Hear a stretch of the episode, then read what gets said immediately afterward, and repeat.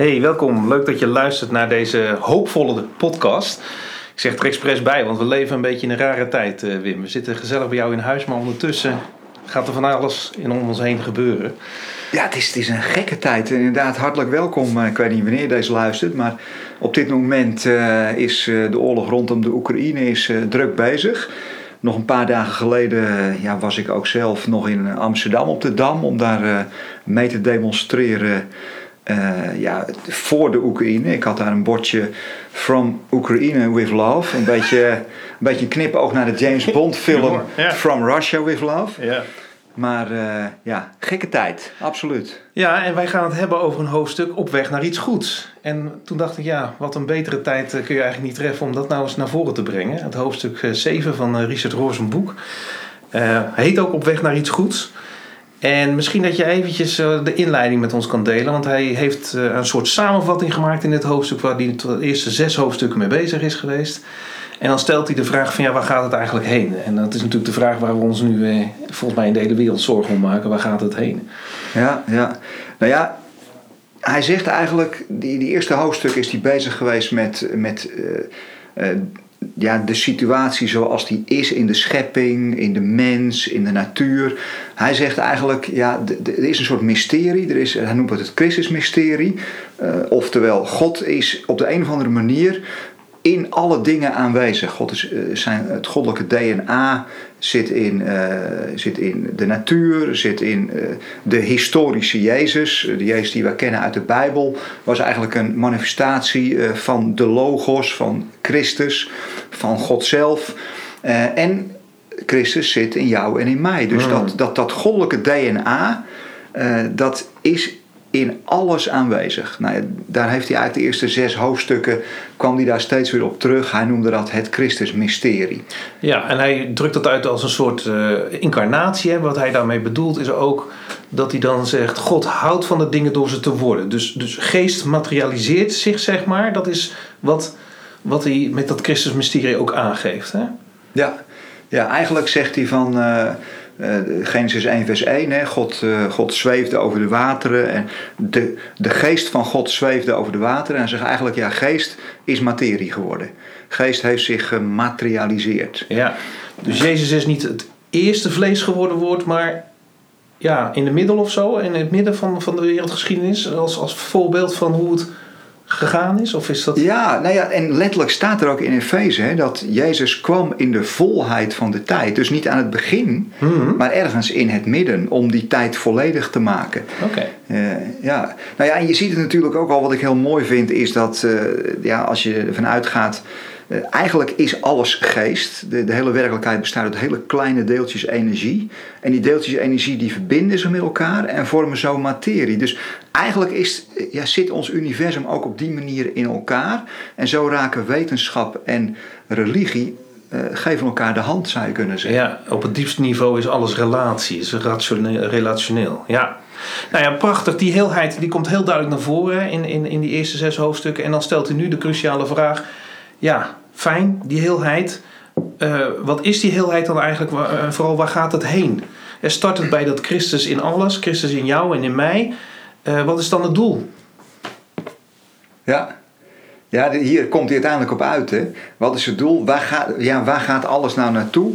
Hij zegt ook van ja, stevend onze planeet nou af op een Armageddon. Dat is, nou ja, in deze dagen is het ook weer heel erg actueel. Nogal, ja. Eh, en hij zegt nee, eh, nee, het heeft een positief doel. Het, het werkt naar iets positiefs toe. En, eh, en het, het, het, het einddoel is, is de Bijbel noemt het dan Christus alles in allen. Ja. Dus met andere woorden, je, je begint in een, een tuin, dat is heel klein. En, de- maar die tuin ontwikkelt zich, de hele schepping ontwikkelt zich. Je kunt dat evolutie noemen of schepping, hoe je het precies noemt. En het ontwikkelt zich naar iets groots. Aan het einde van het boek Openbaring vind je dan ook een stad. Van een tuin naar een stad. En eh, in die stad, daar is God zelf is, is daar, eh, aanwezig en is daar het licht van de stad. Dus eh, daar zit een bepaalde ontwikkeling in. En ja, Roor die benoemt het heel anders dan wat ik het nu even noem hoor. Maar hij zegt ja, het, uiteindelijk leidt het tot iets goeds, tot iets groters. En, en hij noemt dat opstanding. Maar goed, het is goed om eens te kijken hoe die daaruit komt. Ja, nou vooral laten we dan beginnen ook met het citaat waar hij mee begint. Want dat gaat over dat Armageddon. Hij citeert volgens mij Lucas 12 aan het begin van dit hoofdstuk. Ehm, en juist daarvan kan je misschien wel een beetje schrikken. Want dat gaat over vuur die, wat op de aarde wordt geworpen. En dan lijkt het wel heel erg op dat Armageddon wat we nu ook allemaal vrezen om ons heen. Ja, ja Lucas 12 vers 49 dat is een wonderlijk citaat waar hij mee start. Waar, eh, waar Jezus aan het woord is. En dan staat er... Uh, uh, vuur ben ik komen werpen op de aarde... En wat is mijn wil als het reeds ontstoken is? Dus je zou kunnen zeggen, Jezus zegt van ja, ik zou wel willen eh, dat het al brandde, dat vuur. Ja, vuur, dat is natuurlijk wel een wonderlijk eh, gebeuren. Vuur, dat, dat associëren wij snel met verwoesting en vernietiging. En dan krijg je allerlei eh, helse beelden voor je. Maar vuur is in de Bijbel en, en ook in andere oude religies, want de Bijbel is natuurlijk een heel oud Oosters boek ook, is het vooral een natuurlijk symbool van verandering, van transformatie, van, van reiniging. daar was altijd vuur bij betrokken. letterlijk betekent uh, transformatie ook veranderen van vorm. Nou, vuur doet dingen van vorm veranderen. Hmm. dus natuurlijk kan het soms tot verwoesting leiden, maar vuur is in de Bijbel vooral het symbool van transformatie en verandering. Nou ja, en dan is die uitspraak van Jezus weer, weer volkomen logisch, want Jezus kwam juist eigenlijk om een proces van verandering op gang te brengen, van, van innerlijke verandering. Ja, toen ik, toen ik dat zo uh, las van Roor uh, over dat Jezus daarna verlangt, uh, toen moest ik even, even heel in het klein hoor. ik heb thuis een, een kachel en ik heb altijd de neiging om dan in de zomer die kachel al vol te stapelen met houtblokken. En dan wordt het zo een beetje herfst en dan zit ik er eigenlijk al een beetje op te wachten dat ik de brand erin kan steken. Omdat ik weet ja, die, die transformatie, om het dan maar zo even deftig te noemen, dat brengt natuurlijk een hele lekkere, heerlijke warmte. En er zijn die houtblokken ook voor bedoeld, er is die kachel voor bedoeld. Is het een beetje in die sfeer dat je dat, je dat verlangen van Jezus even, even heel groot, dat het over die transformatie gaat, dat het iets op gaat leveren? Ja, ik vind het wel een mooi beeld. En, en je zou misschien wel het ongeduld van Jezus kunnen noemen. dat je denkt van ja, je, ziet alles en, en, en, alles beweegt en alles ontwikkelt zich. Maar ja, dan zou je wel eens willen dat het wat sneller ging. Oh ja, dat herken ik wel. En, en eh, dat er iets meer gang in zat. En, en maar tegelijkertijd weet je ook weer, als je het gaat forceren, ja, dan, dan werkt dat ook weer niet. Jezus heeft het ook nooit geforceerd, maar af en toe denk ik wel eens, uh, kreeg hij wel eens de kriebels van. Mm. Als hij zo op dat tempelplein kwam en hij, hij ging daar met die, met die zweep uh, tekeer. Ja, ik denk, ja, dat, je zou bijna iets willen gaan forceren dan. Ja, nou, dat is ook waar Roor start. Hè? Die, die, die, uh, hij zegt, om het even systematisch een beetje uit te leggen, hij begint bij verandering. Wat is nou de aard van verandering?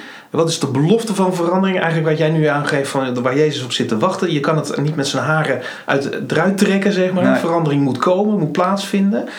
Uh, wat bedoelt hij uh, als, als hij praat over verandering?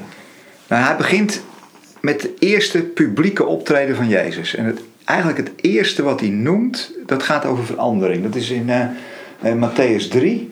Uh, dan staat er, in, in die dagen trad Johannes de Doper op en hij predikte in de woestijn Judea.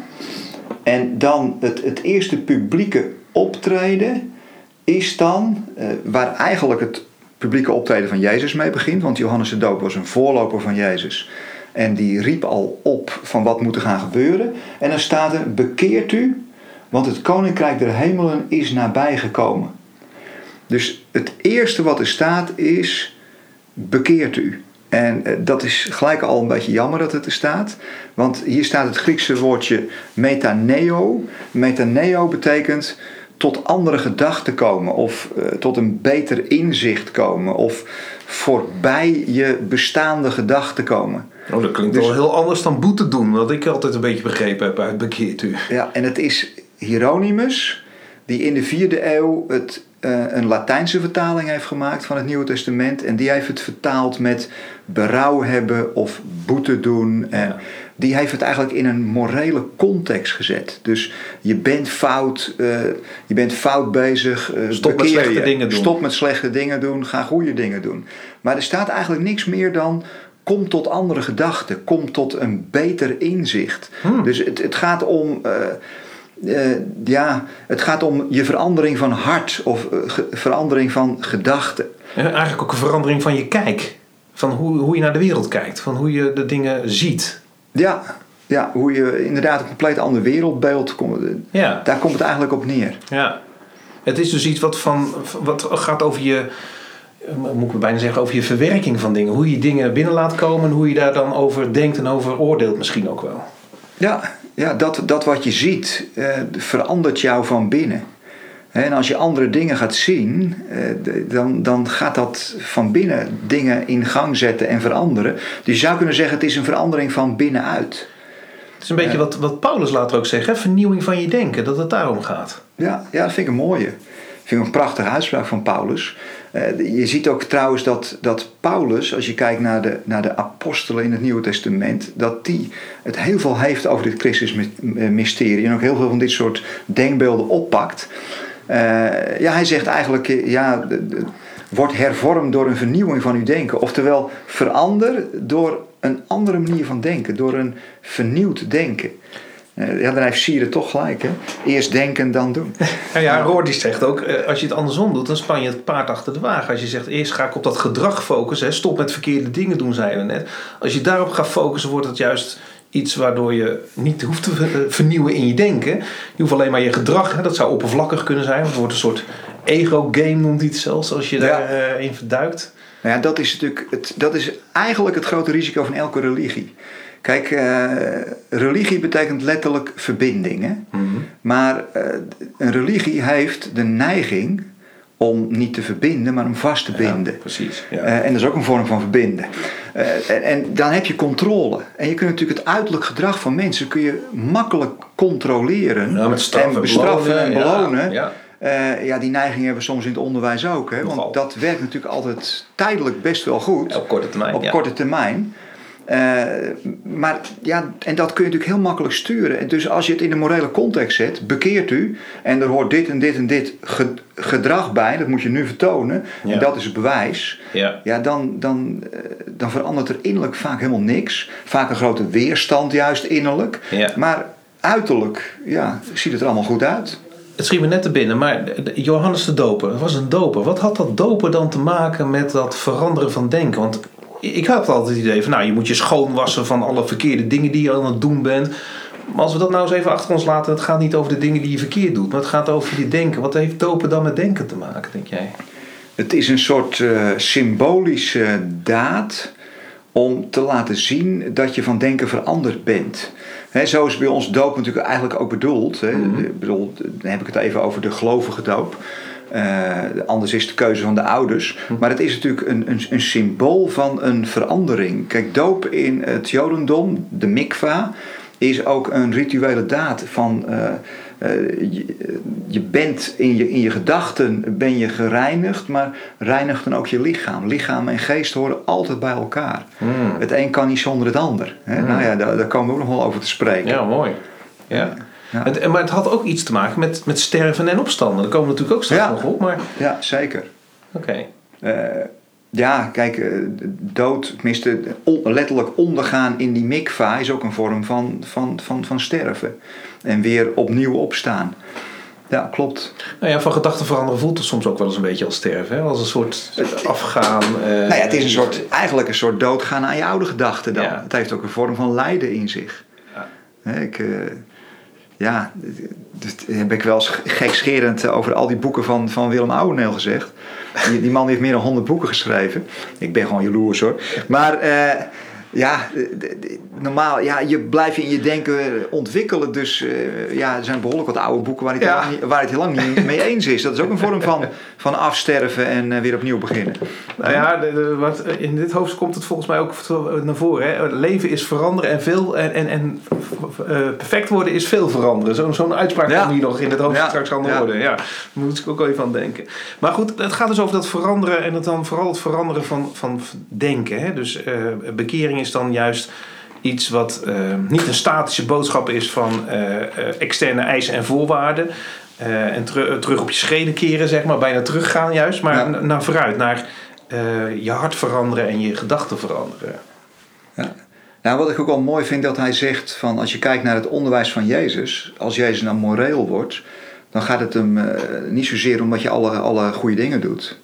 Ik bedoel, eh, zijn fanclub bestond uit hoeren en tollenaars. Ah. Tollenaars, dat zijn NSB'ers en, eh, en prostituees.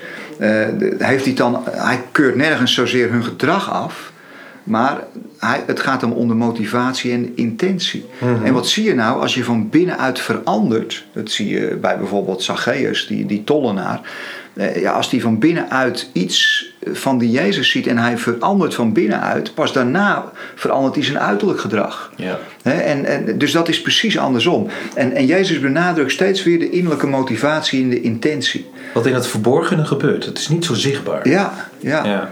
En, en het hoeft ook niet zichtbaar te worden altijd. Soms, eh, bij Zacchaeus werd het zichtbaar, maar het hoeft helemaal niet zichtbaar te worden. Het, het, het kan ook gewoon eh, nou, in de kleine dingen dan zitten, in een andere houding naar anderen toe, in een andere manier van in het leven staan. Ja. Ja. Hij Ron verbindt dat, dat vervolgens aan van dat is dus een soort universeel patroon wat je ziet, want het gaat over sterven, sterven aan jezelf, aan je oude gedachten, aan je oude, oude kijk op de wereld, om het zo maar te zeggen. Eh, en dan vernieuwing. Eh, dus we komen er door eh, het, het oude te laten afsterven en het nieuwe eh, te laten eh, ja, geboren worden, zeg maar. De nieuwe gedachte, de nieuwe kijk. Ja. Ehm, wat, wat, hoe probeert eh, Roor dat te verbinden aan wat hij om zich heen ziet als een universeel patroon dan? Wat, wat is dat universele patroon dan? Nou ja, het universele patroon zie je natuurlijk in feite in de natuur. Ja. Dus in, in, in de natuur zie je voortdurend eh, dood en opstanding. Hè, de- noem het eh, winter, eh, lente, eh, zomer, herfst. En dan komt die winter weer en het komt steeds weer terug. En, en je ziet dat natuurlijk ook, de, ja, dode elementen in de natuur, die, die vergaan, zeggen wij, maar die gaan eigenlijk weer op, die, die, die, die gaan eigenlijk weer terug naar dat ecosysteem wat de natuur is. En, en die vormen weer nieuw leven. Ik heb ooit eens begrepen dat, dat ook onze cellen eh, ja, bestaan uit allerlei. eh, uit een samenklontering van, van allerlei vormen van leven, wat zich dan samen in, in ons lichaam allemaal bevindt. Maar dat er ook in, zelfs in ons lichaam allerlei levende ecosystemen zich bevinden. Ja, ik, ik moet het me niet al te plastisch gaan voorstellen. Ja. Maar ja, dus, dus voortdurend is dat in beweging en verandert dat door, door, door dood en opstanding. eh, en dan gaat het weer verder en, en dat ont- ontwikkelt zich steeds weer verder. Nou ja, jij noemt het woordje ontwikkeling, maar er zit wel heel duidelijk een idee achter dat het op een manier beter wordt. Dat het evolueert, om het zomaar dat woord gelijk beter te pakken. Want dan komt natuurlijk aan dit, in dit hoofdstuk aan de orde dat hij praat over evolutie. Het is dus niet alleen maar verandering, maar het is een verandering naar een, naar een doel. Ja. En ik vroeg me toen af, waarom heeft God, ja, dat is een grote vraag om even aan jou te stellen, maar waarom heeft God het zo eh, gemaakt? Dat het een soort, eh, eh, eh, Roor zegt, dat proces van veredeling, om het dan maar zo even te noemen, eh, daar gaat ons God ons niet van beschermen. Dus het is niet, niet verwonderlijk dat wij dood tegen gaan komen en lijden tegen gaan komen, want dat is de manier waarop God werkt. Dat is een universeel patroon, want het doel is, nou, noem het maar even veredeling, iets wat, wat beter wordt. Waarom werkt God zo? Ik speel de vraag door. Nee, dat is flauw. Ja, waarom werkt God zo? Hij zegt op een gegeven moment eh, dat dat vuur dat Jezus op aarde ontstoken heeft, dat is die, die levend voortbrengende kracht die in alle levende dingen geïmplanteerd is. Dus dingen groeien van binnenuit, hè, omdat ze hiervoor geprogrammeerd zijn. En van buitenaf nemen ze dan zon en water en, en, en, en licht tot zich. Ja, waarom op die manier? Dat is ja, ik vind het een lastige vraag. In die zin dat dat misschien wel een, een, is hoe God in elkaar zit. Kijk, er staat in, in, in de Bijbel staat, nu gaan we een beetje spe- speculeren. Hè? Ja, want Ach, Roor geeft ook geen antwoord. Dat doen we wel, dat doen we wel vaker, speculeren. Dus daar kun je ook helemaal fout in hebben. Maar hoe ik het een beetje aanvoel, is... eh, kijk, in de Bijbel staat God is geest. Eh, kijk, wij hebben natuurlijk van God... God heeft zich eh, gepersonificeerd. Hij is persoon geworden in Christus. Hij, eh, hij wordt vader genoemd. Hij, hij wordt eh, moeder genoemd. eh, wordt, alle, wordt herder genoemd. Maar dat zijn allemaal beelden. Maar maar in, in wezen, is, het wezen van God is geest. Mhm.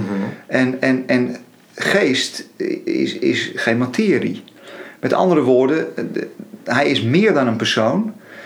Hij is geest. En dus als God zich in materie gaat manifesteren, eh, dan, dan doet hij dat op een bepaalde manier.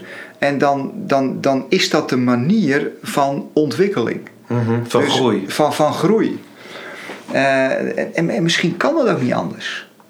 Ja, blijkbaar, want anders dan, eh, zouden we dat misschien ook wel anders meemaken. We zien in ieder geval dat dat zo is. Ja. En Ron vindt het heel belangrijk dat we dat omarmen, dat we dat accepteren. Want hij zegt, als wij dat niet doen, als we denken dat we ons afzijdig kunnen houden van het kwaad, als we er- erboven kunnen staan, dan gaat er juist iets mis. Dan gaan we lijden aan wat hij dan noemt het Pilatus-syndroom. Dat vond ik ook wel een hele typische. Dat ik dacht van ja, dat is natuurlijk wel heel belangrijk. Dat we dat eens even, even beetpakken. Want volgens mij, ik heb zelf ook die neiging om, om juist wel je afzijdig te houden. En te denken van ja, maar ik wil daar niet aan meedoen. En dat kwaad, dat, dat moet ik vanaf, uh, daar moet ik boven staan op de een of andere manier. En zeg maar, dat kan niet. Je kan jezelf nooit afzijdig houden. Ja, want, want heb jij de neiging om je afzijdig te houden? Nou, ik denk dat het moet. dat- Ik heb elke keer het idee dat dat wordt van me gevraagd. Hè. Dat gaat weer over dat morele gedrag. Van dat je dus eh, eh, netjes leeft en, en, en de goede dingen doet. En eh, een soort morele puurheid probeert na te streven. En zeg maar, dat, er is geen voetstuk voor morele puurheid. Eh, sterker nog, je, je komt dus in die ego-game terecht. Van jezelf maar proberen op te werken en er bovenuit te stijgen. Erken nou gewoon dat je, dat je vastzit aan, dat, ja, aan, aan het kwaad. En dat je eraan meedoet. Ja. Ik vind het wel een lastige. Ja, dat is een lastig. En hij zegt ook, eh, er bestaat niet zoiets als een niet-politiek christendom. Dus, dus hij, eh, eh, je, je bent er met huid en haar bij betrokken. En, en in zekere zin heeft hij ook wel weer een punt. Want ja, als je natuurlijk het systeem niet bekritiseert... eh, eigenlijk eh, de- ondersteun je het daarmee. Ja. Ehm, eh, dus ja, het is een vermomde politieke daad, noemt hij het. Ik, ik moest ook denken eh, in de huidige situatie. Eh, er, was in, er stond in de trouw een zeer pacifistisch artikel van eh, onze eh, theoloog des vaderlands nu. Ik ben zijn naam even kwijt, maar dat is zo op te zoeken. En, en die, die zei eigenlijk van ja, wacht even. We moeten gewoon hier volledig pacifistisch in zijn. We, we, we moeten alle partijen gelijkwaardig erkennen. En, en dus hij wil daar geen moreel standpunt in innemen. Hmm. Nou, dat vond ik nou typisch zo'n voorbeeld waar ik een beetje jeuk van krijg. Ik denk van ja, maar dat is doorgeschoten. Want het christendom is niet, niet politiek. Als het systeem van Poetin niet klopt, nou dan, dan, dan moet je daar een, een, een, een, een statement in. in eh, dan kun je niet zeggen als christendom, nou daar doen we niks mee. Wij, wij hebben alleen maar een geestelijke opdracht. Oh ja. Met andere woorden, eh, eh, Pilatus houdt zijn reinheid, Ja, je was Maar- je hand in onschuld. maar Jezus betaalt de prijs. Ja. Dus eh, je, je bent met huid en haren in deze wereld. En je zult dus ook eh, het hele proces doormaken waar, eh, waar we allemaal doorheen gaan. En, en ja, daar moet je dwars doorheen. Daar sta je niet boven of je staat er niet naast. Dus, dus je zult ook een standpunt moeten innemen als het gaat om wat er nu met de Oekraïne gebeurt. Maar ja, dat is dan toevallig wat ons nieuws haalt. Maar er is natuurlijk veel meer wat er Ja. gebeurt als het gaat om klimaat. Net weer een nieuw IPCC-rapport. Nou, je kunt niet zeggen, nou, daar houden we ons allemaal buiten. Wij houden ons in de kerk bezig met onze geestelijke ontwikkeling. Nou ja, dan ben je dus eigenlijk... Nou ja, dat noemt hij het Pilatus-syndroom. Wij wassen, wij wassen onze handen in onschuld. En eh, jongens, wij gaan lekker liedjes zingen. En eh, we hebben het over een grote opwekking. En, eh, maar tegelijkertijd trekken we ons niks aan van wat er met het klimaat gebeurt. We trekken ons niks aan van de politieke situatie. Wij, wij blijven gewoon lekker opwekkingsliederen zingen. Nou ja, dat is het Pilatus-syndroom. Hij zegt het is wel een succesformule. Als je kijkt naar de megakerken, kenmerken heel veel megakerken zich eigenlijk op dit punt dat ze teruggaan naar de, good old days, zeg maar. Hè, toen God nog echt God was en we ons afzijdig konden houden, hè, puur en onbezoedeld van wereldse zaken. En wij zingen, eh, wij prijzen God. En, en ja, eh, we verwachten dat de wereld naar het Armageddon gaat, om het zo maar te zeggen. Eh, waarom zou eh, de, de machine blijven olieën als die toch stuk gaat? Dat is een beetje wrang, eh, cynisch misschien wel, maar het is wel in de kern wat er volgens mij aan de hand is bij heel veel kerken. Ja, ja. Nou ja, ik denk bij een bepaald type kerk. Want je ziet toch ook wel vanuit de kerk ook een hele andere, eh, weer, weer juist eh, bidstonden Hmm. voor, voor Oekraïne. En, en bidstonden voor de hele situatie. Ook voor de Russische bevolking die natuurlijk misleid wordt door allerlei propaganda. Dus die beweging zie je ook wel Ja. weer. En tegelijk denk ik ook wel weer stiekem van ja, wacht even. Bidstonden houden kan ook een vorm van je handen wassen eh, worden. Van eh, we, we, we bidden ervoor, dan hebben we onze taak gedaan. En dan moet God het verder maar oplossen. Ik hoorde iemand anders zeggen van ja, als ik ga bidden, dan bid ik niet zozeer, Heere God, wilt u daar vrede geven? Maar Heere God, wilt u me maar laten zien wat ik hierin kan betekenen? Ja. ja. En, en dan wordt het wel weer een ander gebed. En dan wordt het weer participatie. Ja. Anders kan zelfs een bidstond een vorm van het Pilatus-syndroom gaan worden. Van je, je, wassen, je, je handen wassen in onschuld. We hebben ervoor gebeden en eh, Ja, dat is toch die nu, ego. nu, nu eh, trekken we ons weer van terug. ja. Nu gaan we weer gezellig liedjes zingen. Om jezelf en- beter te voelen. Ja. Ja. Nou ja, en hij haalt een tekst aan van, van Jezus. Dan denk ik van ja, daar, daar slaat hij wel de, de spijker op zijn kop. Hij zegt, de- Matthäus 15, vers 19, daar citeert Jezus Jezaja 29, vers 13. Te vergeefs vereren zij mij, want ze onderwijzen hun eigen leer, voorschriften van mensen. En, en, en hij zegt eigenlijk van ja, Roor legt het als volgt uit.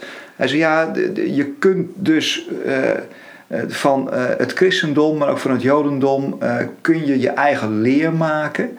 Je kunt je eigen systeem ervan maken. En, en dan vooral het vastplakken in het verleden. Die, die goede oude tijd, toen God nog God was. En, eh, dus je kunt ook het verleden gaan verheerlijken. Ja. Dus alsof er geen ontwikkeling zit, ook niet in het jodendom en het christendom. Eh, en ja, je, als dan Jezus komt en, en hij roept zijn eerste discipelen, dan heeft hij het even over metanoia, verandering van denken. En, en na die verandering van denken zegt hij onmiddellijk van joh, laat alles achter je en volg mij. Ja. Met andere woorden, laat je baan achter je, laat je familie achter je, laat je sociale status achter je en, en, en, en, en volg mij maar. ja, in plaats van ga meer naar de synagoge, eh, zegt hij dit. Ja. Nou ja, dit, dit valt niet goed in een megakerk. Eh, Want daar gaat het juist om. eh, nou ja, laat ik het, laat ik het even heel persoonlijk maken. Eh, wij hebben wel een heel comfortabel christendom gecreëerd. Eh, wij zitten er lekker warmpjes bij, vaste baan. eh, nou, die gaan we echt niet op het spel zetten. En eh, dan willen we wel eh, dat de dominee een mooi verhaal houdt. En dat we mooie liederen zingen. En dat moet kwalitatief goed op orde zijn. En eh, ja, we, we moeten ons de, moeten er geestelijk door groeien. En, en we zijn kritisch. Aangesproken voelen. We moeten ons aangesproken Moet voelen. we moeten beleving. En we zijn kritische geestelijke consumenten. En anders gaan we naar een nog fijnere evangeliegemeente. Of protestantse kerk. Of gereformeerd vrijgemaakte kerk. En we moeten vooral aan onze religieuze geestelijke trekken komen. Nou ja, dat staat wel ver af van wat Jezus tegen zijn discipelen zegt als eerste. Van joh, kom achter me aan. Laat je familie achter. Familie, baan, sociale status, lekker belangrijk. Eh, de, de- waar kun je nou dat, die, die, die liefdevolle participatie, waar kun je dan aanhaken? Ja. Ja. Nou, dat is wel een beetje oncomfortabel.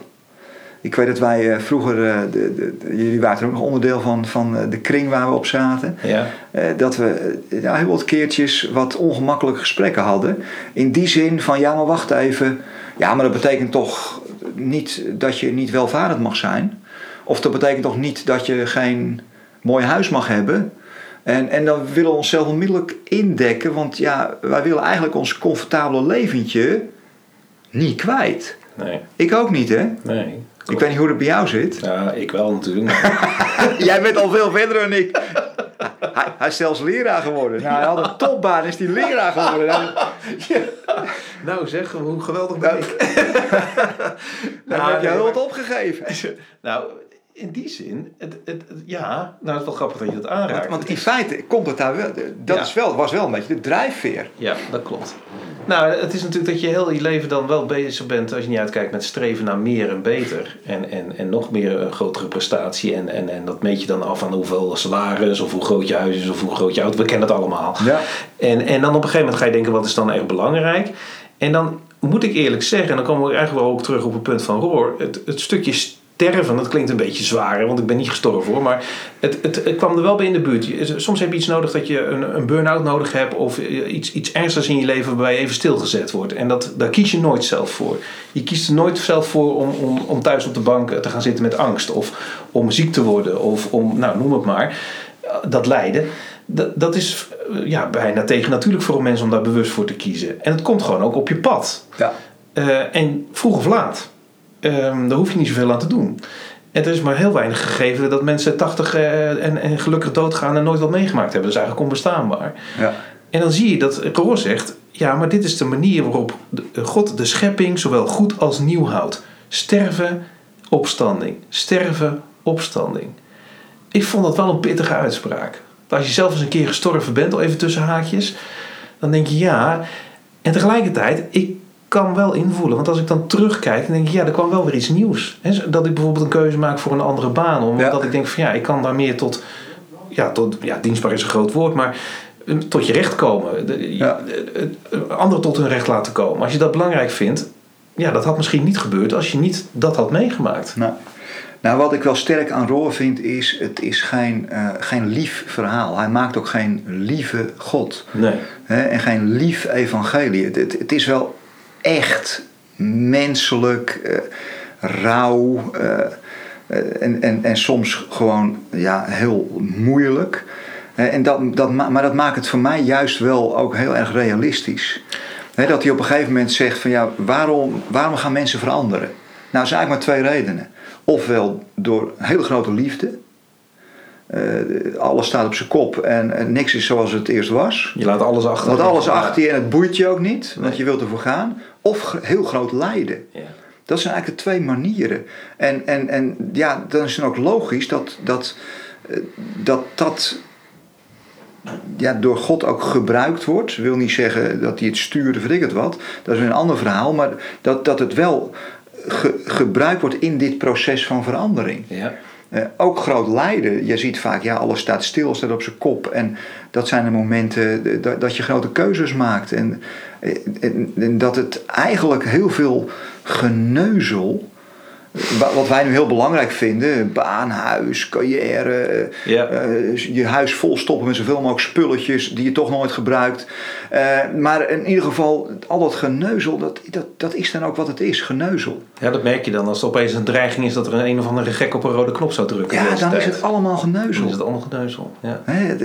nu, net hadden we het er met de kinderen beneden over notenbenen. Van, moeten we geen schuilkelders gaan bouwen? Want hebben we die eigenlijk wel in Nederland? Ja, waar heb je het over, hè? Ja. En, en dan... Ja. Ja, dan kom ik plotseling in hele andere uh, situaties terecht. En dan is een hoop geneuzel, is dan ook echt geneuzel. Maar dit, dit, is, wacht, dit is jouw vak, hè? Jij bent geschiedkundige. En als we het hebben over de rauwheid van het bestaan, dan praten we eigenlijk over het woord evolutie. Over hoe de wereld, hoe de, het zich ontvouwd heeft, de geschiedenis. En ik heb altijd begrepen, bij mij is dat uh, blijven hangen, dat gaat over survival of the fittest. Maar Roor legt evolutie hier heel anders uit in dit hoofdstuk. Kun jij duidelijk maken hoe Roor naar evolutie kijkt in plaats van Darwin survival of the fittest? Want die rauwheid van het bestaan komt daar natuurlijk vol in naar voren. Absoluut. Nou ja, kijk, als je kijkt naar evolutie, kijk, survival of the fittest is eigenlijk uh, wat uit zijn context gerukt hè, van Charles Darwin. Eigenlijk zou je moet, moeten zeggen: het is de overleving van de best aangepaste. Mhm. Dus de fittest in de zin van het best aangepast. niet de sterkste of Niet de, sterkste, dat is er wel van gemaakt. Mm maar de best aangepast hoeft niet altijd de sterkste te zijn. En wat Roar eigenlijk zegt is: het gaat om de surviving van liefde. Dus de, de, de best aangepaste vorm van evolutie is liefde. Liefde is. Uh, en liefde is verbinding. Mhm. Want alles zoekt verbinding, alles zoekt nog meer verbinding. Uh, daarom is eenzaamheid ook zo erg, want dan mis je verbinding. Uh, dus survival of van, van liefde, van verbinding. Van, en uh, hij zegt zelfs, de evolutionisten zelf, want het is geen strijd tussen evolutie en schepping. Want eigenlijk de, de, heb je dezelfde motor erachter. Groei, ontwikkeling. Uh, hij citeert op een gegeven moment Richard Dawkins. Richard Dawkins is natuurlijk de man van, van een redelijk agressieve evolutietheorie. Pure atheïst ook. Uh, pure atheïst die zich erg afzet tegen bepaalde statische godsbeelden. Mm. Uh, maar die zegt dan over de evolutie... Het kan duidelijk geen theorie van willekeur zijn. Dus, dus evolutie is wat anders dan toeval. Uh, als het een theorie van willekeur was, dan zou evolutie niet kunnen verklaren. Dit is mooi hoor. Waarom alle dieren en planten zo mooi ontworpen zijn. Zei hij dat, ja? Letterlijk, dat is toch prachtig? Ja. Dus er is een soort ontwerp.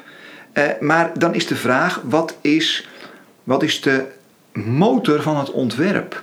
Nou, als je kijkt naar schoonheid en je kijkt naar hoe mooi alles in elkaar zit, ja, dan is het helemaal niet gek gedacht dat het ontwerp vanuit liefde bedacht is en uit verbinding bedacht is. En dat liefde de echte motor is van evolutie, van ontwikkeling, van schepping. En dat liefde automatisch leidt tot meer liefde en tot meer verbindingen. Uh, en ja, dat het einddoel uiteindelijk is een, een, volledigheid van liefde, hoe ik het ook precies vol moet zien, van, van verbinding. Dat is dat beeld van die uitslaande brand, van dat vuur, dat verlangen, uh, van, uh, waar Jezus, hè, waar dat citaat ook mee begint, waar Jezus naar verlangt, dat, dat die transformatie gaat plaatsvinden. Ja. De voortbrengende kracht eigenlijk. Ja. Ja, dat is mooi. Dat is mooi. Maar dat is dus waar, waar hij op zegt, ik, ik, zegt hij ook volgens mij, als ik het goed herinner, uh, dat liefde dat de gestalte van geduld aanneemt in dat opzicht. Dus evolutie is een langlopend proces. Groei en ontwikkeling, daar heb je geduld voor nodig. En dat noemt hij dan de gestalte van liefde. Ja, ja. Kijk, je ziet in het, in het, in het Nieuwe Testament natuurlijk ook dat uh, een besef van hoe de geschiedenis werkt. Je zou kunnen zeggen evolutionair of, of eh, met ontwikkeling. Evolutie betekent eigenlijk gewoon ook ontwikkeling natuurlijk. bijvoorbeeld de gelijkenissen van Jezus over het koninkrijk. Daar zie je steeds zaad en dat zaad gaat groeien en het koren groeit en uh, de, de, het, het, het reizen van gist. Uh, je ziet trouwens ook verlies, je ziet dat, dat onkruid wat ertussen staat. Dus er is ook verlies, er is ook dood, er is kruisiging. Dat zit allemaal in die geschiedenis. Maar dat heeft wel altijd een positief doel. dus groei en ontwikkeling, zaad groeien van koren. Of denk aan de gelijkenissen over de heerschappij van God. Ja. Ook dan is het weer niet een, een, een, een man op een hoge troon met een, een lange baard. Nee, het gaat steeds om het, het vinden van, van een munt die je kwijt bent, om het ontdekken, verrast worden, omkering van rollen.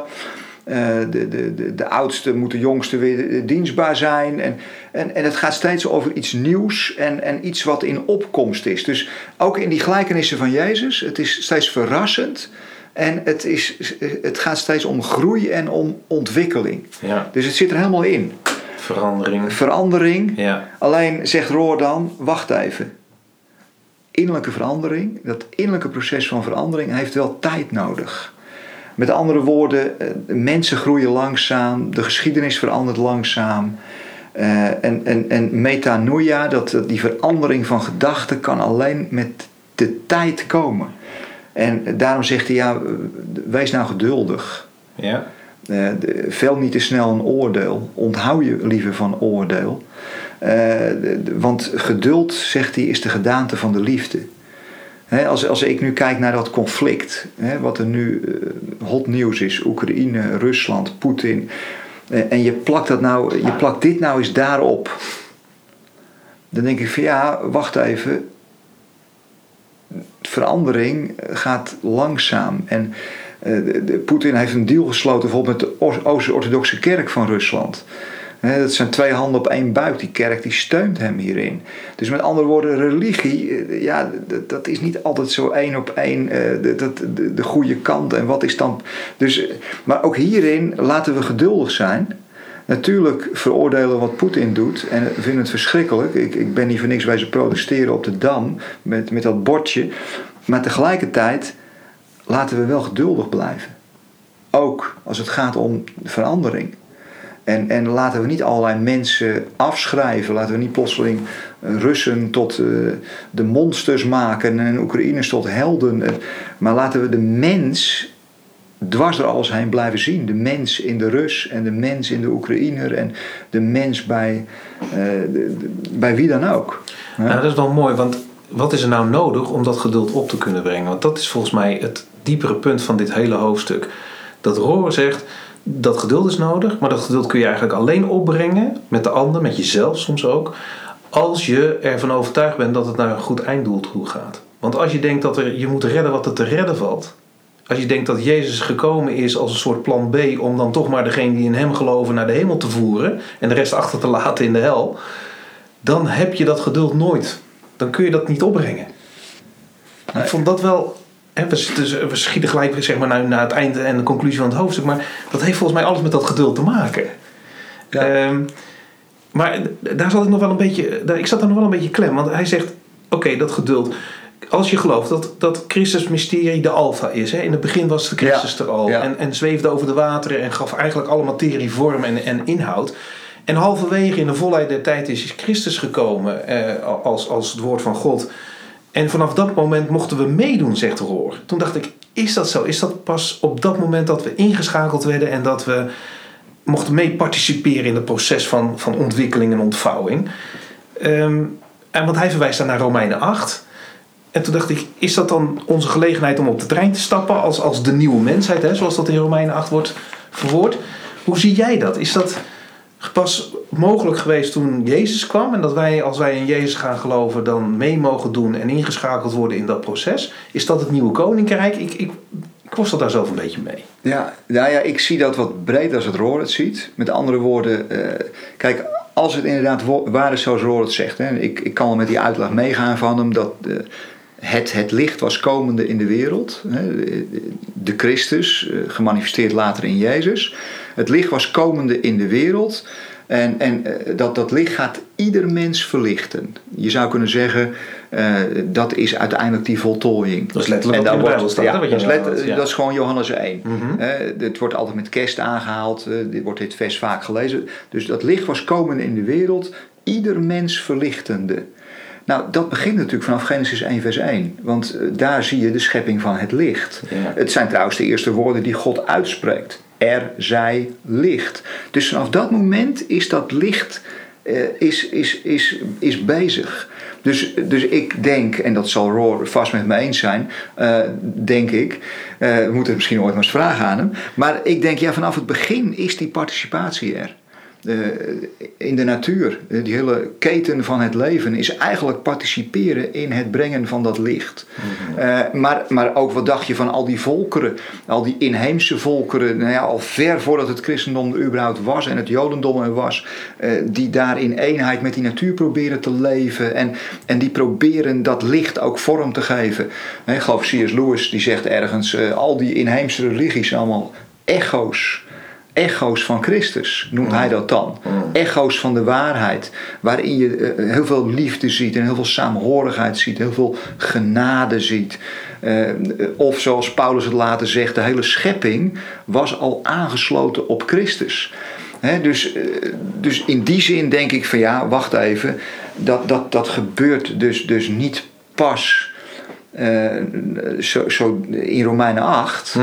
Alleen waar Roor denk ik wel gelijk in heeft, is dat we nu misschien wel voor het eerst het zijn gaan zien. Omdat het zo concreet is geworden in Jezus, bedoel je? Nou ja, en omdat het ook zeg maar woorden krijgt. Dus met andere woorden, het, het, het, wordt, het, het proces wordt benoemd. Dus, dus je zou kunnen zeggen, ergens anders staat er dat eh, gaat het over het mysterie. Paulus heeft het over een mysterie. Wat eigenlijk in alle geslachten van de mensheid verborgen is geweest. Het was er wel. Het was er. Het was er altijd al, vanaf het begin. Maar het was min of meer verborgen. En dat mysterie wordt nu onthuld. En dus je zou kunnen zeggen, de Christus was er altijd al, de logos, het, het, het is de energie van, van, van alles en van iedereen. Maar het heeft nooit geen woorden gekregen.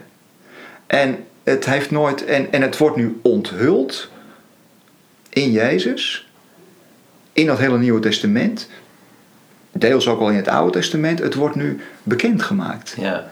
En, en misschien is dat wel de grote, het, het grote eh, pre het, het, van, van de Bijbel. Dat, dat het, het krijgt nu woorden. Dat wat woordeloos was, krijgt nu woorden. En, en zodra het woorden krijgt, kun je ook, zeg maar, actief gaan participeren, wetende wat je aan het doen bent. Dus eh, ja, je kunt ook meewerken zonder dat je weet wat je aan het doen Ja. Maar nu weet je wat je aan het doen bent eigenlijk. En dat is de- eigenlijk Romeinen 8, hè, vers 28. Wij weten nu. Dus er is een weten gekomen. En dat is nieuw. Gaaf. Wij weten nu dat God alle dingen doet meewerken ten goede voor hen die God liefhebben, die volgens zijn voornemen geroepenen zijn. Nou, eh, eh, dus, nou en dus je, je, wetende mag je actief daarin participeren. En dat noemt hij dan de nieuwe mens. Eh, maar niet in de zin van beter of meer, want dan wordt het weer een soort arrogantie. Want hij zegt, ja, eigenlijk eh, is het de, de verhaallijn van genade.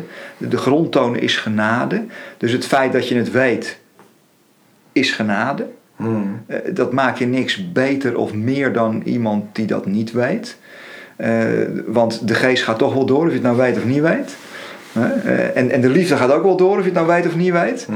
Eh, de, christenen zijn over het algemeen eh, helaas geen liefdevollere mensen Nee. eh, dan anderen. Nee. Eh, maar, maar zo zie ik het een beetje. Dus Ja. het, ja. Dat is mooi, want jij, jij haalt het aan, hè, dat vers van dat alle dingen gaan meewerken, dat we nu weten dat alle dingen meewerken ten goede. Want dat is wel een belangrijke vraag. Waarom is het belangrijk om als christen, maar misschien ook gewoon als mens, waarom heb je het nodig dat je weet dat de schepping een doel heeft, een finale goede bestemming? Want daar gaat dit hoofdstuk eigenlijk over. En, Paulus haalt het hier aan, wetende nu dat, dat alles meewerkt ten goede. Dus dat ten goede, dat is blijkbaar het doel. En hoe, hoe concreet dat goede er nu uitziet, is nog even een tweede. Maar waarom is het überhaupt belangrijk omdat we dat weten? Wat, wat helpt ons dat? Ja, ja.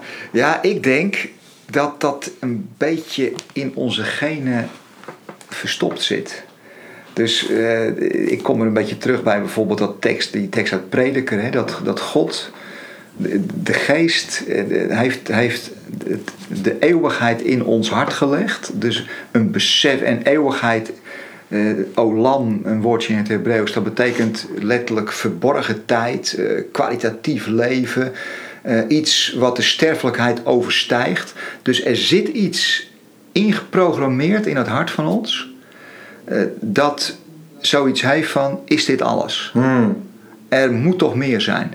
Eh, mijn leven moet betekenis hebben. Ik zoek de zin van mijn leven. Ja. Ja, dan moet je er maar van uitgaan dat het zin heeft, kennelijk. Maar kennelijk hebben we het idee van. Het, het moet toch betekenis hebben. Het, het moet toch zin hebben. Het, het moet toch ergens naartoe gaan. Eh, dus dat zit, dat zit er als het ware Je kan eigenlijk niet even zonder, toch? ingeprogrammeerd, zou ik bijna zeggen. Ja. Eh, het, het, het zit in onze genen. En, en, en ja, dat is mooi. Dat, dat, Christus is de alfa en hij is de omega. En vanaf, het, het zit er vanaf het begin al in. En, en dat kan ook niet anders. Want als, als, als, je, als je uit hem voortkomt... Vanuit die geest voortkomt, dan, dan, dan, dan heb je die geest zelf ook in je. En, en dan ben je ook van nature op zoek naar liefde en verbinding Ja. van nature. Want het is eigenlijk je natuur. Dus het feit dat je daarnaar zoekt en het feit dat je behoefte hebt aan, aan een groot verhaal.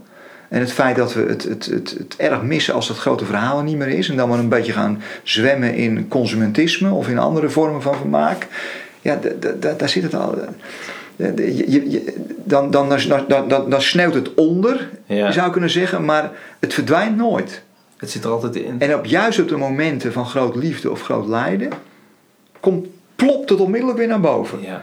En dan is het consumentisme waardeloos geworden. Vermaak eh, eh, lijkt wel erg goedkoop. En dan gaat het weer ergens over. Ja. Dat is ook de reden waarom Roor zegt, ehm, ehm, het, is, het moet ook wel universeel zijn. Met andere woorden, dat goede waar we naar uitzien en waar het gaat komen, waar Paulus over praat, dat alles dat we meewerkt naar dat goede, dat moet iets universeel zijn, want het is geen goed nieuws als het niet universeel is, zegt Roor hier in het hoofdstuk. Vond ik nogal een uitspraak. Want eigenlijk betekent dat dat, ja, wat wij ook geloven, dat het voor alle mensen is, voor de hele schepping dat goede. Ja. Dat niemand en niks daarvan uitgesloten is. Ja, ja, ik ben het wel met hem eens. Ik, eh, kijk, eh, er zijn natuurlijk wel wat gemeenschappen die dat erg lastig vinden binnen, binnen het christendom. En ook binnen andere godsdiensten. Maar eh, ja, weet je, als, als dit echt waar is en als God echt God is en eh, zoals die zegt, schepper van hemel en aarde. Als dat, als dat echt zo is, ja, dan, dan, dan kun je geen godsdienst propageren die ruim twee- ru- eh, 3000 jaar geleden ontstaan is. Eh, en eh, waarvan je dan zegt als, als kerk, via alleen degene die in bepaalde waarheden geloven en die die Bijbel de, dan als waar aannemen, die worden gered en, en de rest gaat dan naar een soort hel en wordt voor altijd gepijnigd. Ja, dat heeft natuurlijk met een, met een universele Christus of met een God die echt alles gemaakt heeft. Eh, uit hem, door hem en tot hem zijn alle dingen. Helemaal niets te maken. dan heb je een soort cultuurgebonden godsdienst gecreëerd die, uh, die uiteindelijk ja, leuk en gezellig is voor de happy few die daarin geloven. En die misschien wel een, zekere geestelijke bevrediging kan geven. Maar die met ja, de echte wereld en met de echte ontwikkeling en groei en, en, en, en, en verbinding en liefde eigenlijk niet zoveel te maken heeft. Dan wordt het allemaal wel erg eng en erg knus en uh, erg. Uh, dan, dan, ga je mensen buitensluiten. Jij gelooft niet het goede en jij gelooft niet het goede. Je gaat com com complete culturen buitensluiten. Ja, je bent ook uh, niet meer open voor verandering, want je wil het houden zoals jij het denkt dat het goed is en zoals jij denkt dat het waar is. Give me that old time religion. Ja, ja daar wil je het liefst ook naar terugkeren. Want Roor zegt ook zelfs dat Jezus dan wordt klein gehouden en ook schijnbaar onbekwaam wordt gezien als het niet voor iedereen, hè, als het niet de universele Christus is, dan is hij eigenlijk heel klein. Ja. Ja, en dan wordt hij eigenlijk steeds kleiner. Ja. Dat zie je natuurlijk in de loop van de kerkgeschiedenis ook wel gebeuren. Want uh, dan krijg je... Uh, uh, dan moet je wel op de juiste manier geloven volgens die denominatie of die denominatie. Want men gaat elkaar ook weer verketteren. Dus dan krijg je complete godsdienstoorlogen ook binnen het christendom zelf. Ja. ja, dan is die is dan natuurlijk compleet het versplintert steeds verder. En Jezus wordt steeds kleiner. Ja, Roor zegt ook dat dat is in de geschiedenis zo gebeurd natuurlijk. Dat hebben we ook gezien in het christendom. Maar hij noemt een paar namen met uitzonderingen. Kon jij die namen thuis brengen? Want ik, ik was er niet zo goed in. Maar hij zegt er zijn er een paar met uitzondering van die, die en die. Is eigenlijk de mainstream christendom toch wel deze lijn gaan volgen. Niet de verhaallijn van genade.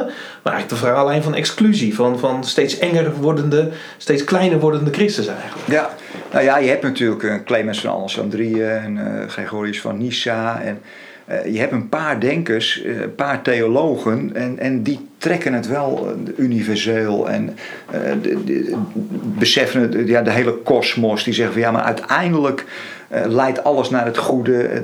Dus er zijn er een paar die, die nemen bepaalde teksten uit de Bijbel als ankerpunten. He, nou ja, Romeinen 11, uh, uit hem, door hem, tot hem alle dingen. En hij leidt, of Colossense 1, he, dat het de ganse volheid behaagt in hem. De verzoening brengend voor, eigenlijk voor de complete kosmos. Dus die, die pakken dat soort teksten eruit. en, en die zeggen van ja, maar dat zijn de ankerpunten. Dat is uiteindelijk, het, het christendom moet eigenlijk het, het, het, het cultuurgebondene overstijgen. En dat zit ook in het christendom opgesloten. En, en, en, en universeel worden. Ja. En dat vond ik zelf wel lastig hoor, moet ik eerlijk zeggen. Want uh, ik ben wel een fan van uh, het, het, het Jodendom en van Joodse denkers. En ik denk ook dat, dat Roor dat wat. wat uh, hij zegt van ja, het, het, er kwam op een gegeven moment een breuk met het etnische Jodendom.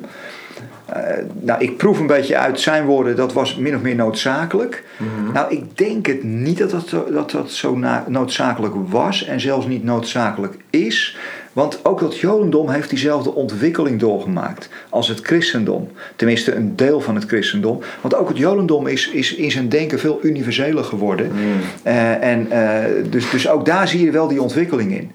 Dus, uh, en dat kun je prima omarmen. Net zoals je de, de, de Richard Dawkins van onze tijd kan omarmen in hun universalisme. Kun je dat ook prima omarmen. Maar ja, wel het, het christendom wat zegt van... Uh, jongens, de, de, hoe gaat deze wereld eindigen? Oordeel, apocalyps. je gelooft wel in Jezus of niet in Jezus. Je gaat verloren of behouden.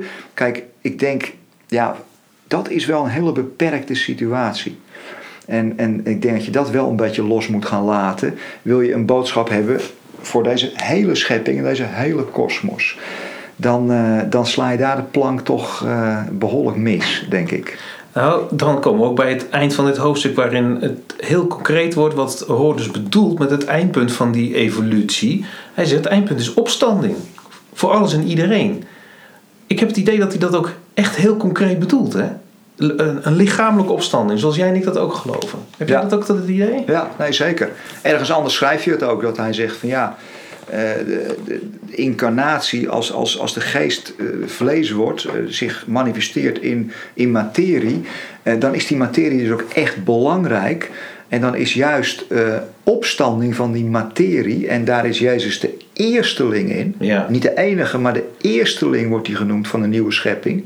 Van de opgestane materiële schepping. Hij is de eersteling en, en, en, eh, van een nieuwe, vernieuwde schepping. En daarom is die vleeselijke opstanding daarin ook zo ongelooflijk belangrijk. Want het is niet, eh, eh, kijk, de, de Bijbel is niet een esoterisch boek.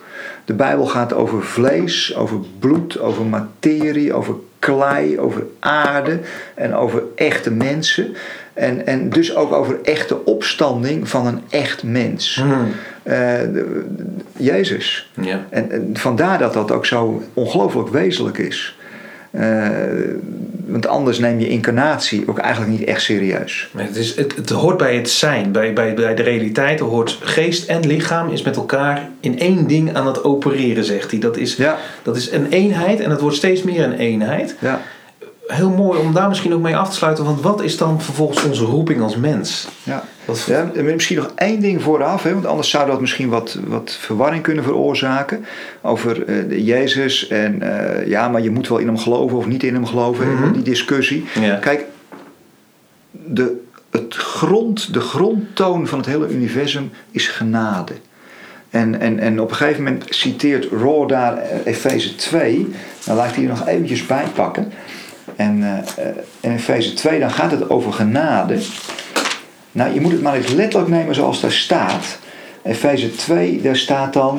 eh, hij heeft ons mede opgewekt en ons mede een plaats gegeven in het hemelse, in Christus Jezus. Hier gaat het weer over opstanding. Om in de komende eeuwen, de komende wereldtijdperken, als je het hebt over geduld, hè, het, het duurt nog even, het heeft even tijd nodig. eh, de overweldigende rijkdom van zijn genade te tonen. Met andere woorden, de grondtoon in Christus, in alles is genade. En het mooie van genade is, want door genade ben je behouden, door het geloof, en dat niet uit jezelf, het is een gave van God. Niet uit werken opdat niemand roemen. Kijk, dat is belangrijk. Dus het is in feite is alles gebaseerd, het fundament is genade. Het hele mens zijn is genade. En genade is niet een paar duizend jaar geleden plotseling gekomen. Nee, genade is ingebakken in deze schepping, want alles is uit hem, uit de Christus. Dus vanaf het begin was er al genade. Eh, en dat is wel even belangrijk om te benadrukken. Hè? Dus het is niet een soort wedstrijd. Wie gelooft er op de juiste manier? Of wie heeft zich op de goede manier bekeerd? Of weet ik het, dat hele spel wat we soms in de kerk spelen. En waar we hele diensten omheen beleggen. Nee, het is allemaal genade. Ja, en, en meer is er eigenlijk niet over te zeggen. Nou, hij, hij verbindt daar dus inderdaad, want dan wilde ik eigenlijk naar hetzelfde als wat jij nu doet, naar de roeping van de mensen. Hij zegt dat is dus niet om bepaalde dingen te geloven, of te beleiden, of om bepaalde dingen te bereiken, maar dat is gewoon om te zijn. Genade is de motor van het universum, zegt hij zelfs. Hè, eh, ja, nee, eh, klopt helemaal. Eh, hij zegt eigenlijk, ja, dit- zal ik die nog even voorlezen, Ja. een stukje, vind ik wel mooi. Hè? Eh, wat is nou eigenlijk, wat doe je nou eigenlijk als je ademhaalt? Dat is toch erg leuk. Elke keer als je inademt, herhaal je het patroon waarbij geest wordt opgenomen in materie. Ja, dat, dat lichaam, dat krijgt weer een beetje geest. En herhaal je dus de eerste schepping van Adam. Ja, staat letterlijk in Genesis. God blies met zijn geest. En toen kwam Adam tot leven. Jij ademt in. En je ademt weer leven in. Want zonder dat je ademt, leef je niet. En elke keer als je uitademt, herhaal je het patroon waarbij geest terugkeert tot het materiële universum. Je blaast het weer het materiële universum in. In zekere zin is elke uitademing een klein sterfgeval, een klein sterfgeval waarbij we de prijs betalen voor het begeesteren van de wereld. Dus eh, ja, dat is toch fantastisch. Ja. We zijn als het ware, elke keer als we ademhalen, dan doen we aan dood en opstanding. We nemen het leven in ons op, we leven weer, en als we uitademen, is dat een klein sterfgeval. Maar gelukkig ademen we daarna weer in. Ja. ja. Ja. Het is mooi dat hij dat zegt van, eh, dus draag jij bij aan, aan Gods doeleinden, want of je dit nou willens en wetens inademt en uitademt, met de, met, de, met de wetenschap waar het op uitloopt, of niet, zegt hij, je bent dus gewoon ingeschakeld in dit proces. Want je bent er. Ja, het is je roeping als mens om in te ademen en uit te ademen. Ja. Dan kijk je toch weer anders aan die mensen die zeggen: adem in, Ja. adem uit. Ja, daar kijk je toch altijd heel anders naar. Maar eh, het is je roeping als mens om in te ademen en uit te ademen. Daarmee laat je eigenlijk het patroon van, van het hele universum laat je zien. Van dood en opstanding. Ja, Gewoon door er te zijn. Door niet door te iets zijn. te geloven, niet door iets te willen bereiken, maar door in te ademen en uit te ademen. En er te zijn als mens. Ehm, hij zegt volgens mij ook dat dat. Hij verbindt dat aan, aan de anonimiteit van God. Het inademen, uitademen praten we niet zo, verbinden we niet zo snel aan God. En aan, aan eh, al die hogere eh, eh, gedachten die wij dan over God kunnen hebben. Maar heel aards eigenlijk. Hij zegt, God werkt in de anonimiteit. Ehm, ja dat, is, dat is wel mooi. Ik, ik denk dat dat. Ik moet dan denken aan Fons Jans, oude Nederlandse cabaretier. Die zei altijd: van Heere God, met u heb ik niet zoveel problemen. Maar met uw grondpersoneel. eh, nou ja, eh, dat zegt Roor ook eigenlijk een klein beetje. Hij zei: De geest lijkt het beste ondergronds te werken. Want eh, wanneer, hij zich, eh, wanneer ze zich bovengronds vertoont, beginnen mensen erover te vechten.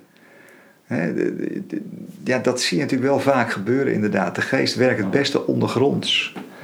Ja. Eh, wat ik ook een hele mooie vind van, van Roor is dat hij zegt van... eh, God is met niets in competitie. Dan moest ik denken aan die uitspraak van Jezus... dat hij tegen zijn discipelen zegt... er zijn de mensen die zijn allerlei dingen aan het doen... en eh, ze horen niet bij de fanclub van Jezus. En dan zeggen de discipelen, bestraf ze. En dan zegt Jezus, nee, wacht even. Wie niet tegen mij is, is voor mij. mm, Met andere woorden, ja, alles wat uit liefde gebeurt, eh, dat is oké. Dat is niet in, dat- er is geen competitie. Eh, de, de, de- we hoeven niet eh, ons eigen etiketje van eh, kerk van de Nazarene ergens op te plakken om iets goed te maken. Of die kerk of die groep of die religie. Nee, alles wat in liefde gebeurt is hartstikke goed. Dan, dan werk je eigenlijk aan, aan hetzelfde doel. Maar is het dan, Wim, want er komt natuurlijk de vraag boven, is het dan een automatisme? Je, gewoon door er te zijn werk je al mee en het komt allemaal goed. Wacht maar, stil maar, alles komt goed. Nou, niet wacht maar stil maar. Hè? Want eh, kijk, hij zegt op een gegeven moment: liefde is de energie die het universum draagt. Dat is wacht maar stil maar. Maar dan zegt hij erachteraan. En ons voortdrijft naar een toekomst van opstanding. Met andere woorden, ja, of je het nou leuk vindt of niet, maar je wordt voortgedreven op die stroom die we leven noemen. En eh, ja, er gebeurt van alles en, en daar eh, participeer je op. Dus dat is verre van wacht maar stil maar. Ja, je kan eigenlijk niet anders dan meedoen. eh, eh, alleen je moet zelf besluiten welke kant je op werkt. Hè? Ja, en, en, en zegt hij dan, eh, kies dan de kant van de liefde. Ja. En, maar dat heeft te maken met die innerlijke verandering. Dat kan eigenlijk alleen maar als je weet dat het oké gaat. Dat het oké is. Dat het niet afhangt van jou, maar dat je wel eraan kan meewerken. Ja, meewerken, maar niet eh, eindverantwoordelijke. Nee, precies. En, en ja, en het, het, het- de eerste stap is het gaan zien.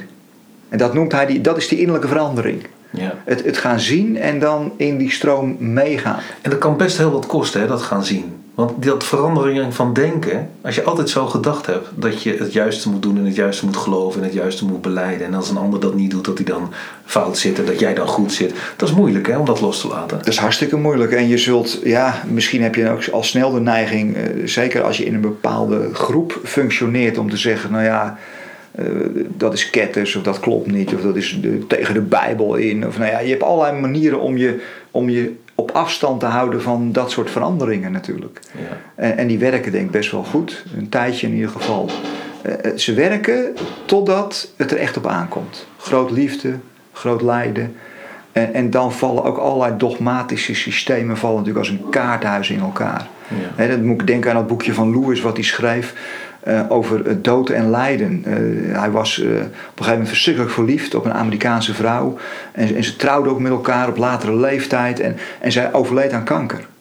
Nou, hij was helemaal kapot. En hij had voor die tijd had hij een dik boek geschreven over The Problem of Pain. Het probleem van het lijden. Had hij het helemaal uiteengezet hoe het allemaal zat. Toen was zijn vrouw overleden. En toen schreef hij het boekje over, over, over dood en lijden. En daarin rekent hij finaal af met dat systeem dat hij had opgebouwd. Hij zegt, ik heb het helemaal fout gehad. En het enige wat nu werkt is je vastklampen aan God. Wauw. Eh, eh, ja, En- dan ben je eigenlijk alle systemen kwijt. Het is, eh, en, en, en, en dat is misschien wel ten diepste die, die, die verandering van denken. Ja. Meegaan in die liefdevolle participatie, in die grondtoon van de genade die Christus laat zien en die Jezus ook in zijn leven steeds weer liet zien. Ja. De fanclub van Jezus bestond niet voor niks uit hoeren en tollenaars. Al die mensen die, die, die, die, die vanuit hun ego hun eigen positie hadden opgebouwd, eh, de- ja, die, die voelden zich totaal niet aangetrokken daartoe. Nee. En dat is eigenlijk nog niet zoveel anders. En zolang de kerk eh, nog een instituut is met macht en met ego, ja, dus zal die zich tot deze boodschap niet zo erg aangetrokken voelen, maar eerder ongemakkelijk bij voelen. Ja. En het wegdoen als dat is universalisme, of dat is dit, of dat is dit. En daar hou je het op afstand. Ja, het is veel moeilijker om te vertrouwen op, een, op wat jij dan zegt, op een kloppend hart dan op een kloppend systeem. Hè? Mensen neigen me eerder naar een kloppend systeem of om het systeem kloppend te krijgen. Ja. En een kloppend systeem blijkt uiteindelijk heel kil. Ja. Ja. En, en uiteindelijk kom je toch weer bij dat kloppende hart uit als het systeem faalt Prachtig. en vastloopt. Ik denk dat we het hier ook bij moeten houden als boodschap. Naar, eh, naar elkaar, ook naar de wereld. En eh, hopen dat we mogelijkheden mogen zien om op onze eigen manier bij te dragen aan de, aan de opstanding. Aan, Zeker. eh, wat er gaat komen. We zijn eigenlijk nog maar halverwege het boek, Wim. Ja, we moeten nog wel even. Leuk. Leuk We hoor. hebben nog veel leuke podcast eh, voor de boeg. Dit was deel 1 eh, eigenlijk van het boek. We gaan naar deel 2, naar de volgende podcast. En dan gaan we over iets heel bijzonders praten. Eigenlijk over het tussenstukje wat we eigenlijk in bijna elke theologie wel vergeten. Namelijk gewoon het leven van Jezus op aarde. We zijn bezig met waar komt hij vandaan en wat was zijn doel? Waarvoor moest hij dood? Maar waarvoor moest hij eigenlijk een tijdje leven? Dat is eigenlijk volgens mij waar Roar op ingaat. En wat, wat zei hij eigenlijk in zijn leven dan, Ja. als boodschap? Ja, wat kunnen we daaruit leren? We gaan nog geen cliffhangers geven. Nee. Komt de volgende keer. Hey, tot de ziens. volgende keer. Doei! Doei.